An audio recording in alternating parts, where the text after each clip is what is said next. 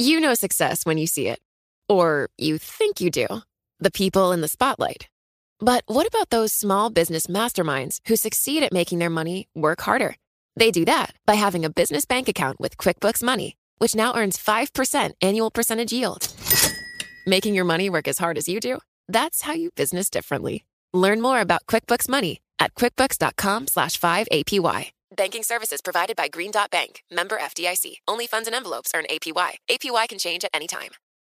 Collaborate for a greener future at the Bloomberg Green Festival, a groundbreaking celebration of the thinkers, doers, and innovators leading the way. From design and culture to technology, science, and entertainment. Hear from inspirational speakers and immerse yourself in climate solutions. July 10th through 13th in Seattle. Title sponsor Amazon. Official airline Alaska Airlines. Get 20% off using promo code Radio20 at BloombergLive.com slash Green Festival. The PM trots on as some kind of version of a chair, uh, not a particularly strong one, uh, and the Chancellor's now the CEO.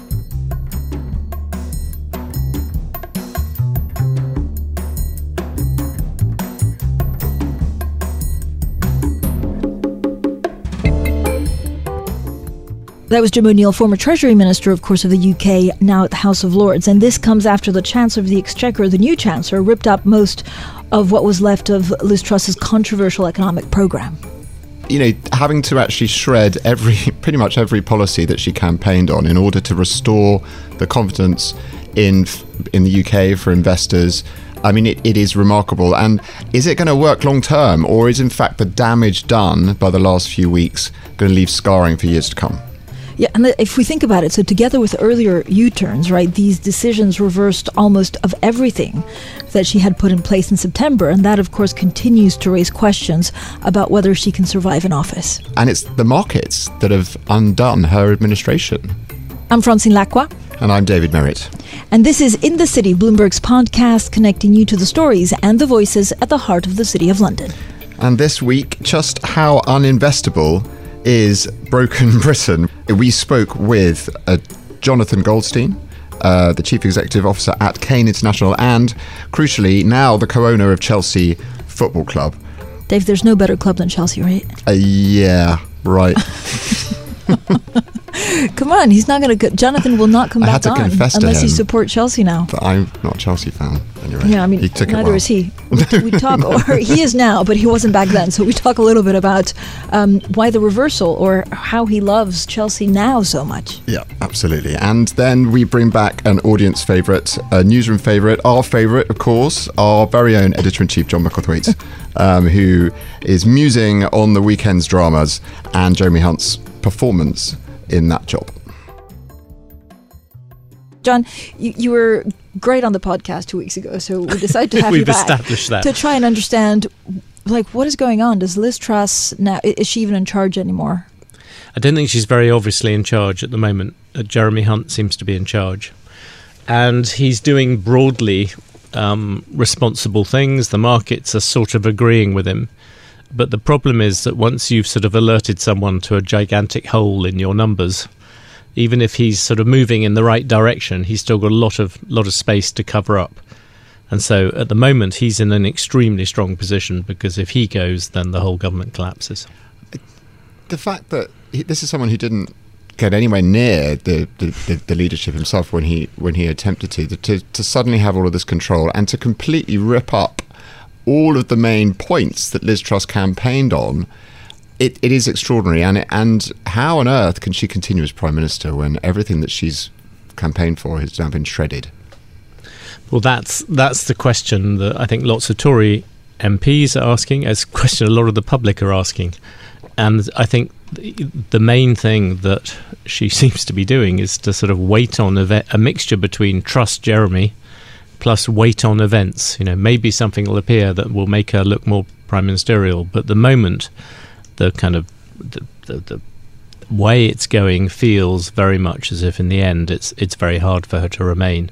The the single thing that keeps her apart from events is the fact that they don't seem quite able to agree on who to replace her. You know, you could sit I sat beside cabinet minister the end of last week and he was, you know, not exactly pushing her forward, but um, you know, the, the, moment you start saying, well, maybe Rishi makes sense, he starts, the people from the right of the party start looking hard. The moment you go the other end of the party, people, you said Jeremy Hunt, that would cause problems to the people on the other side. There isn't an obvious person for everyone to link around. I, I keep on getting calls, Dave, you're going to love this from Americans saying, is it true? Is Boris Johnson really going to be back?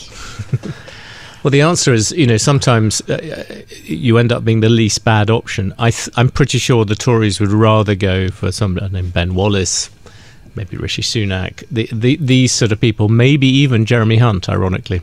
He's doing the perfect thing of sitting there saying the last thing he wants to do is to do this.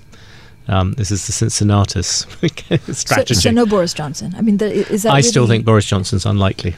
I don't know what you two think. Well, I, you know, obviously, when you think about the need for a unity candidate. I mean, in the past, you could probably have argued that Boris Johnson could have been that person. We know that he has a talent, had a talent for stitching together coalitions of people who don't normally vote Conservative. But you know, the polls showed that all that all of that political capital had evaporated, hadn't it, earlier this year, and they find themselves with no one left who isn't tainted in some ways on either side that can actually bring all these MPs together. It's what struck me, John, is the, it's the sort of the cattiness and the infighting that we're hearing. You know, they they're just rowing with each other, the Tory party at the moment, aren't they? Totally, totally. Uh, but there is there is a kind of hardcore of them who are just simply thinking about one thing, which is survival. They, they they now very much just want somebody who's going to provide a route to them hanging on to their seats I mean, it's difficult to know to think the notion that you also have conservatives that are now, you know, rallying against the free markets, and it's almost Trumpian. In, in I think what's I think what's interesting is the fact that the unique genius, and I don't think any of us could have quite written this. Um, if you would, if you'd written this as a kind of political thriller, I think you would have had very. Your publisher would immediately have said that doesn't add up. But the unique genius of the Kwasi Liz partnership has been to blow up the free market end of the of the Tories as well, because they're also livid with her, yeah. because she did something that Margaret Thatcher didn't. Um, and she sort of blackened the name of free markets and even tax cuts to some extent. Um, so, so it, it is a unique, it's a unique talent, not just to annoy the kind of um, the centrist Tory Middle England lot, but also the people who actually believe some of the things that she claimed to believe, they are also really cross with her. So, so that, you know, there is no great love for her in any part of the party. It's just simply an inability to find somebody who they can unite around without having to go to the members who we've already established do not always make very good decisions. And we're seeing the markets rally quite strongly today. We're taping this on on Monday. Big um, surges in government UK government bonds and and a, and a leap up for the pound, but uh, we're still not anywhere near the levels we were before, certainly on, on government debt. Interest rates are higher.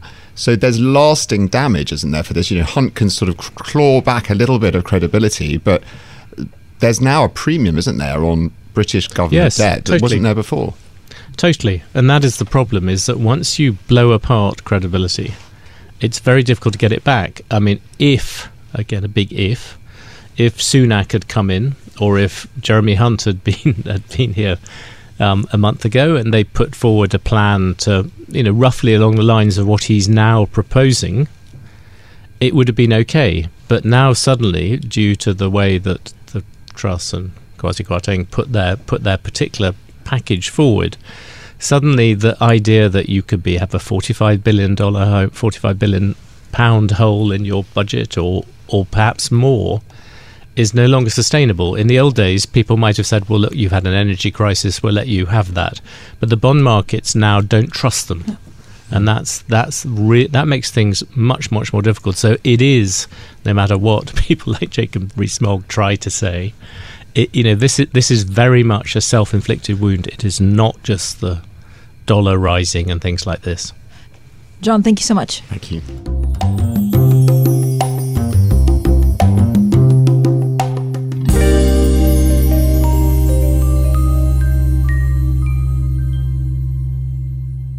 Success is more than the final destination. It's a path you take one step at a time. It's discipline, it's teamwork, and it's the drive and passion inside of us that comes before all recognition. It's what Stifel's been doing for over 130 years. Quietly yet strategically, Stifel has become one of the fastest growing wealth management and investment banking firms in the country. Our financial advisors go beyond traditional wealth management to provide clients with direct access to one of the industry's largest equity research franchises and a leading middle market investment bank because success is the drive it takes to keep climbing, the passion to keep investing, the best of each of us made better by the best in all of us. And that is where success meets success. Start your journey at stifel.com. That's S T I F E L.com. Stifel Nicolaus and Company Incorporated, member SIPC and NYSE.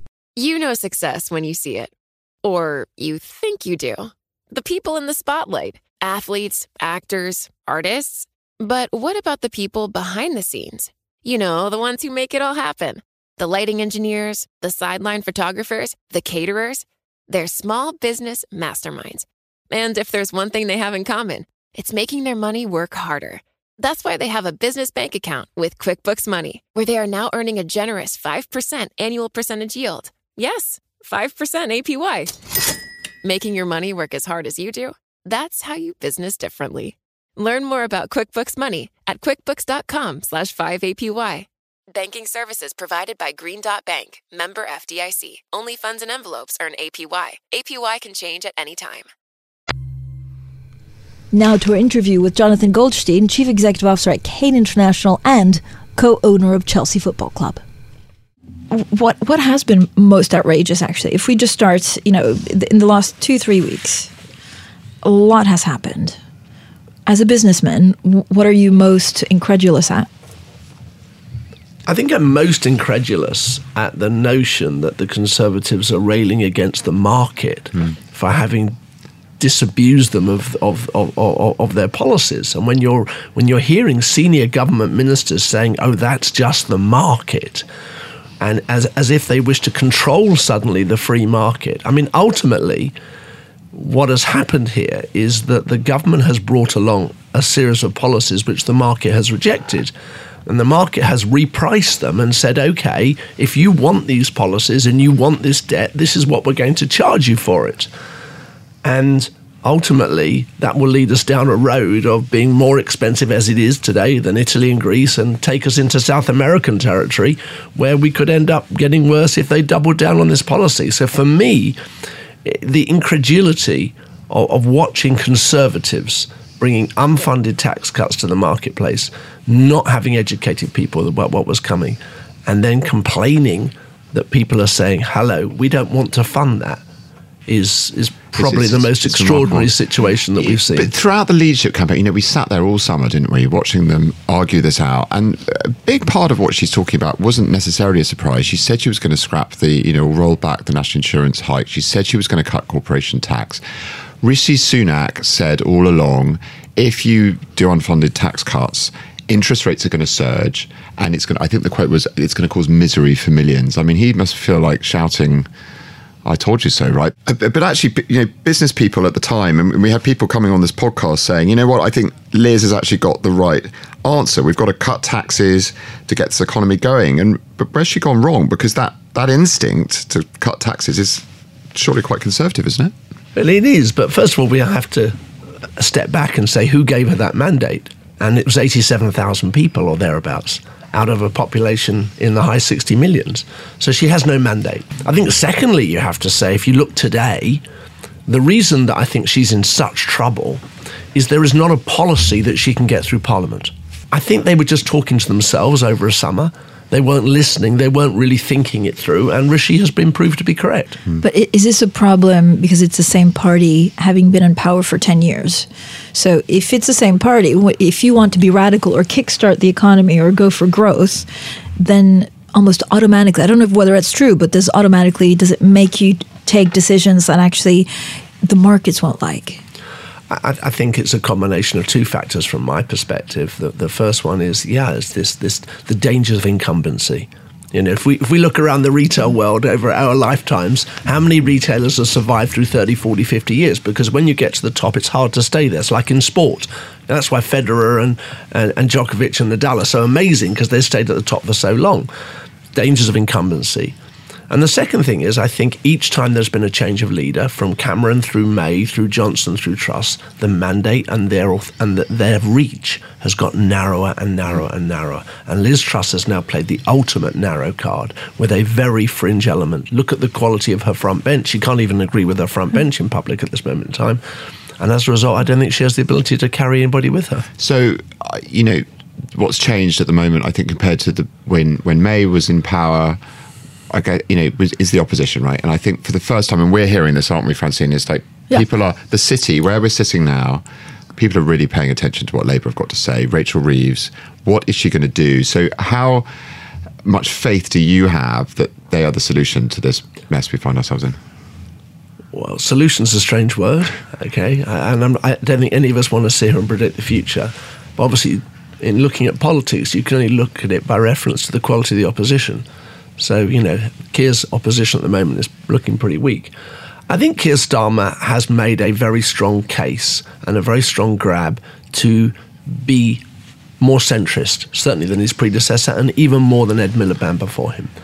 Now, I think over the course of the next two years, obviously he's not going to say very much. Why would anybody say very has, much right? as leader of the opposition? Yeah. But I do think he still needs to carry on proving that he is the man in the that he is that centrist politician. Because I think if he does, I think he has a very, very big area in which he can occupy in British politics. But what does business want today? So even if you had a change in government tomorrow with the general election, Labour will come in with huge problems to fix, and we understand that actually Labour want to wait maybe one or two years. So, what does business need now? Can, with the U-turn of the government, and I know they say you know it's like you know going down with an elevator and then walking up the stairs in terms of getting investors back. But can they turn this round until a general election in two years? Business needs stability. Business needs to understand the direction of travel in which a country is going and we don't currently have that. We've had three sovereign wealth funds that we are in business with say to us at the moment, United Kingdom's on hold. We're actually uninvestable. We are uninvestable at this point in time. We'd rather watch and watch and wait. Because why would you do that when you have the ability to choose between markets? Britain looks uninvestable at this point in time. So for me, what business absolutely desperately needs is stability. We need to understand the direction of travel. And, and the problem I think that Liz Truss has, has, has got is that she's shown her true instincts and her true colours. And the question is, can she withstand the change of policies and actually get the confidence of people, having shown her true instincts? I mean, the, the, the political judgment in going from 45p to 40p irrespective of the fact it was only two billion of the sixty-five yeah, marginal, billion, right? It yeah. was marginal. Is not the point. It showed her true instincts, and I do not know a forty-five p taxpayer who welcomed that change. Yeah. I don't know one. And, and, everybody was embarrassed by it. Everybody can see society. Everybody can see the food banks. People know that people are struggling. And it was instinctively wrong. So I think the biggest thing that we need is stability. And the question is, can Liz Truss provide it? That's a big question.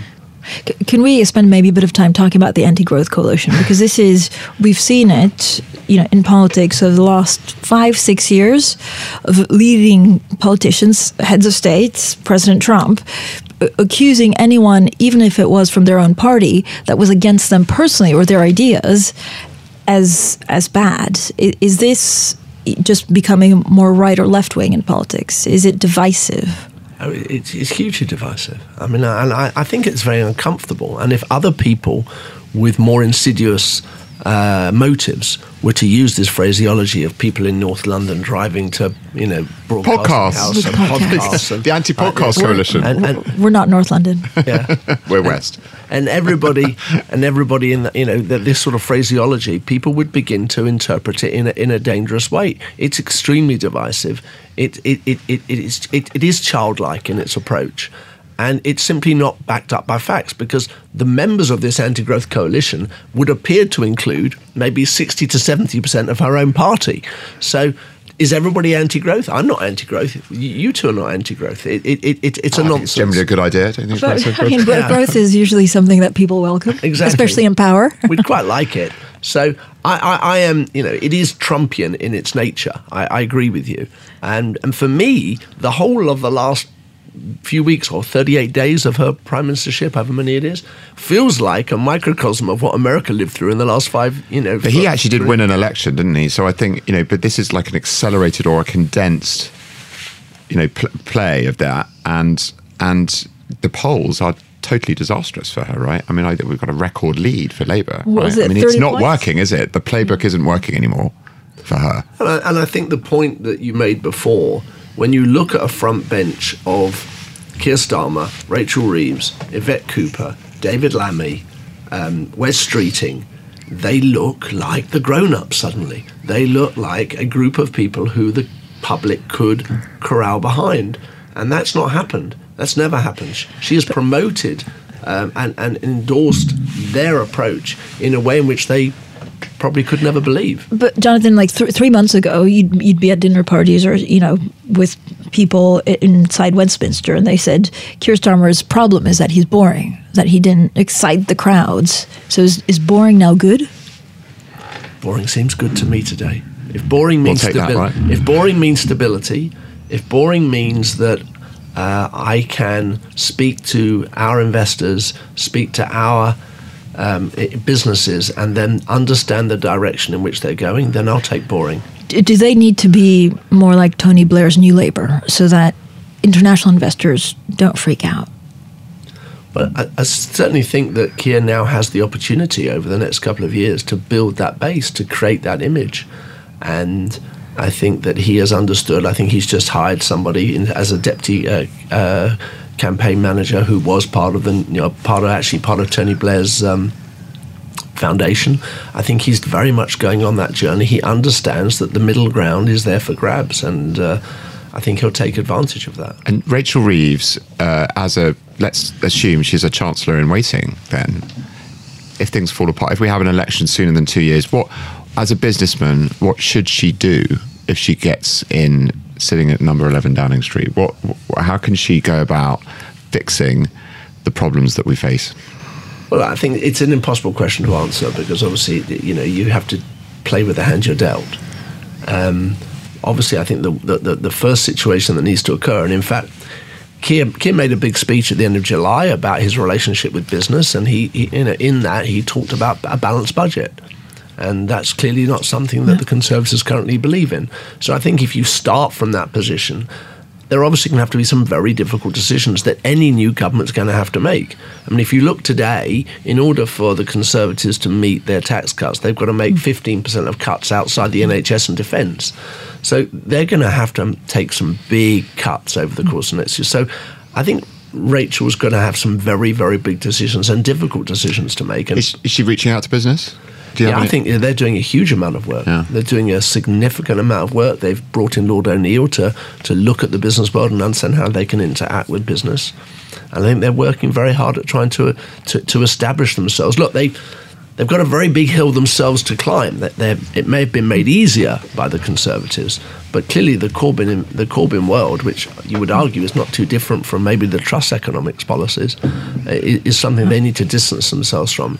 And I think the removal of the whip and the continuing ostracisation of that part of the party is a, a journey that he has to carry on and he has to double down on to get the confidence of, of the public. Is football investment apolitical? I mean, you're, so you're you're one of the new co-owners or right hand man to Todd Boehly of Chelsea Football Club. You don't support Chelsea, do you, Dave? Sorry, Arsenal. Oh, and I liked you so much until now. I'm a Chelsea I'm so supporter. sorry. More out of circumstance than choice, but yet here we are. Is it fun? First of all, Well, yeah, it's great fun, and it's very, very proud to be involved and be a part of Todd and Behdad's team.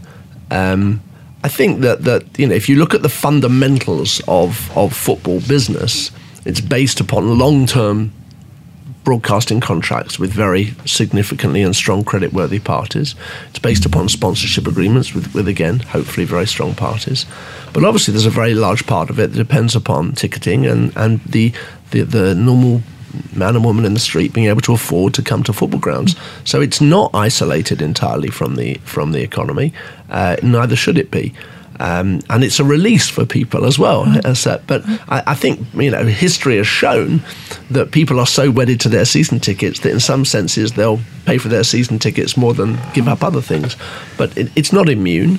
But hopefully, you know, the, the, the strength of the brand and the strength of the product carries it through difficult economic cycles. I mean, the, if Chelsea come on the block now in the current environment, do you think the if things might have been different? Do you think that Well, look- that the investors, there, and, and particularly from the US, would have still come?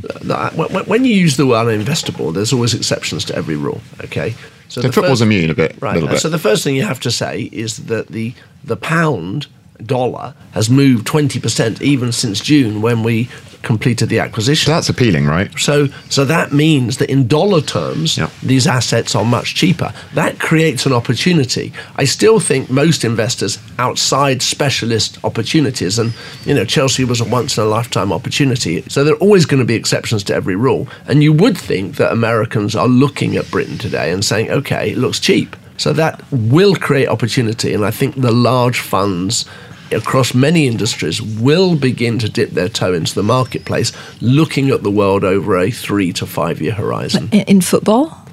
in football and, and in other areas. I think in real estate and in other business other business areas, people Britain will.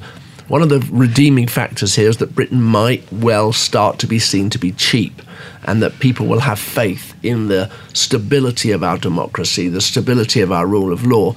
That notwithstanding the noise that we're seeing every day, the, country With a good will find it- devaluation of the currency, is that is actually could be a silver lining? I think absolutely, Yeah. absolutely is a silver. It's potentially a silver lining for, for people who who understand Britain and understand that ultimately this will pass, as it always does. But in order to be a long term business, you have to have the cash resources to see through the cycles. If you see through the cycles and you believe in the long term stability of this country, which we all do, then there's huge opportunity here. With all the uncertainty in the economy, is now the time to do a huge project like redevelop Stamford Bridge? I mean, is that is that going to happen sooner rather than later, or is it, is it is it not the time? No, I think that, that you have to do it when you have the opportunity, when, when, when, when everything aligns.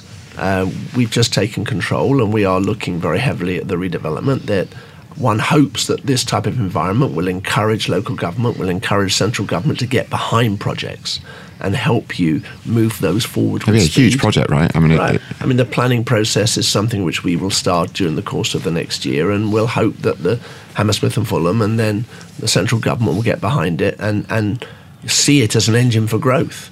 And that's really what we're talking about to create an environment where people can grow. The only problem, of course, in all of that is the management of interest rates in that environment because it makes it so much more expensive to develop.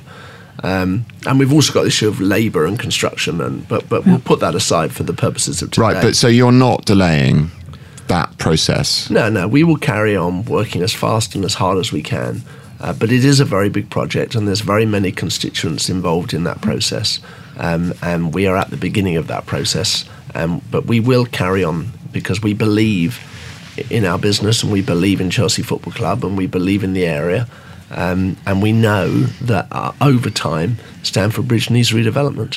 What's been the most surprising thing since, you know, coming into Chelsea? I know I got a lot of questions. We spoke a, a couple of weeks ago and said, you didn't ask him why he wasn't a fan of Chelsea before and whether that, that you know, taints his lens in, in, in a bad way.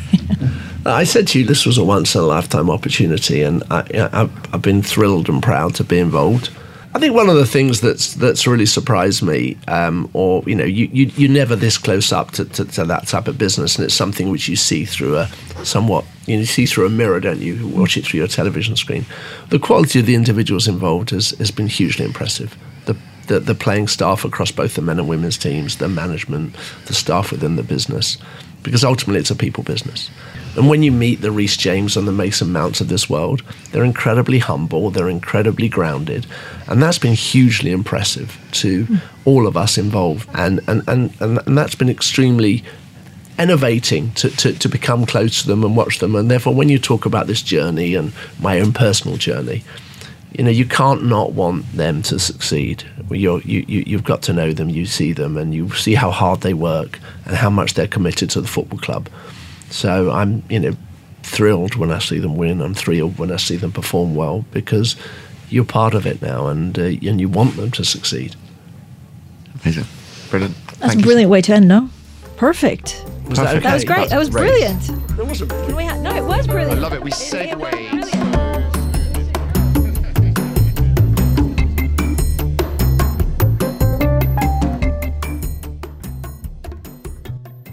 Thanks for listening to this week's In the City. We will be back next week. But in the meantime, if you like our show, please head on over to Apple Podcasts or wherever you listen to podcasts and rate, review, and subscribe. And also, don't forget, sign up for our newsletter, The Readout with Allegra Stratton on bloomberg.com slash newsletters or check out the show notes for a link. This episode was hosted by me, Francine Lacqua. And me, David Merritt. It was produced by Summer Sadi. And special thanks to John Micklethwait and Jonathan Goldstein.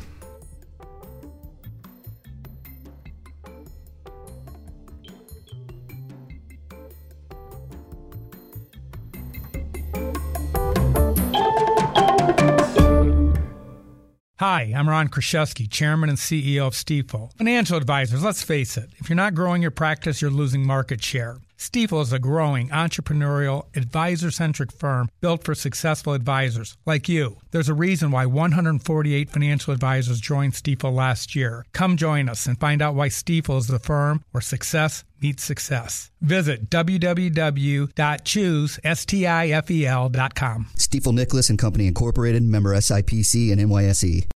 Collaborate for a greener future at the Bloomberg Green Festival, a groundbreaking celebration of the thinkers, doers, and innovators leading the way. From design and culture to technology, science, and entertainment. Hear from inspirational speakers and immerse yourself in climate solutions. July 10th through 13th in Seattle. Title sponsor Amazon. Official airline Alaska Airlines. Get 20% off using promo code Radio20 at BloombergLive.com slash Green Festival.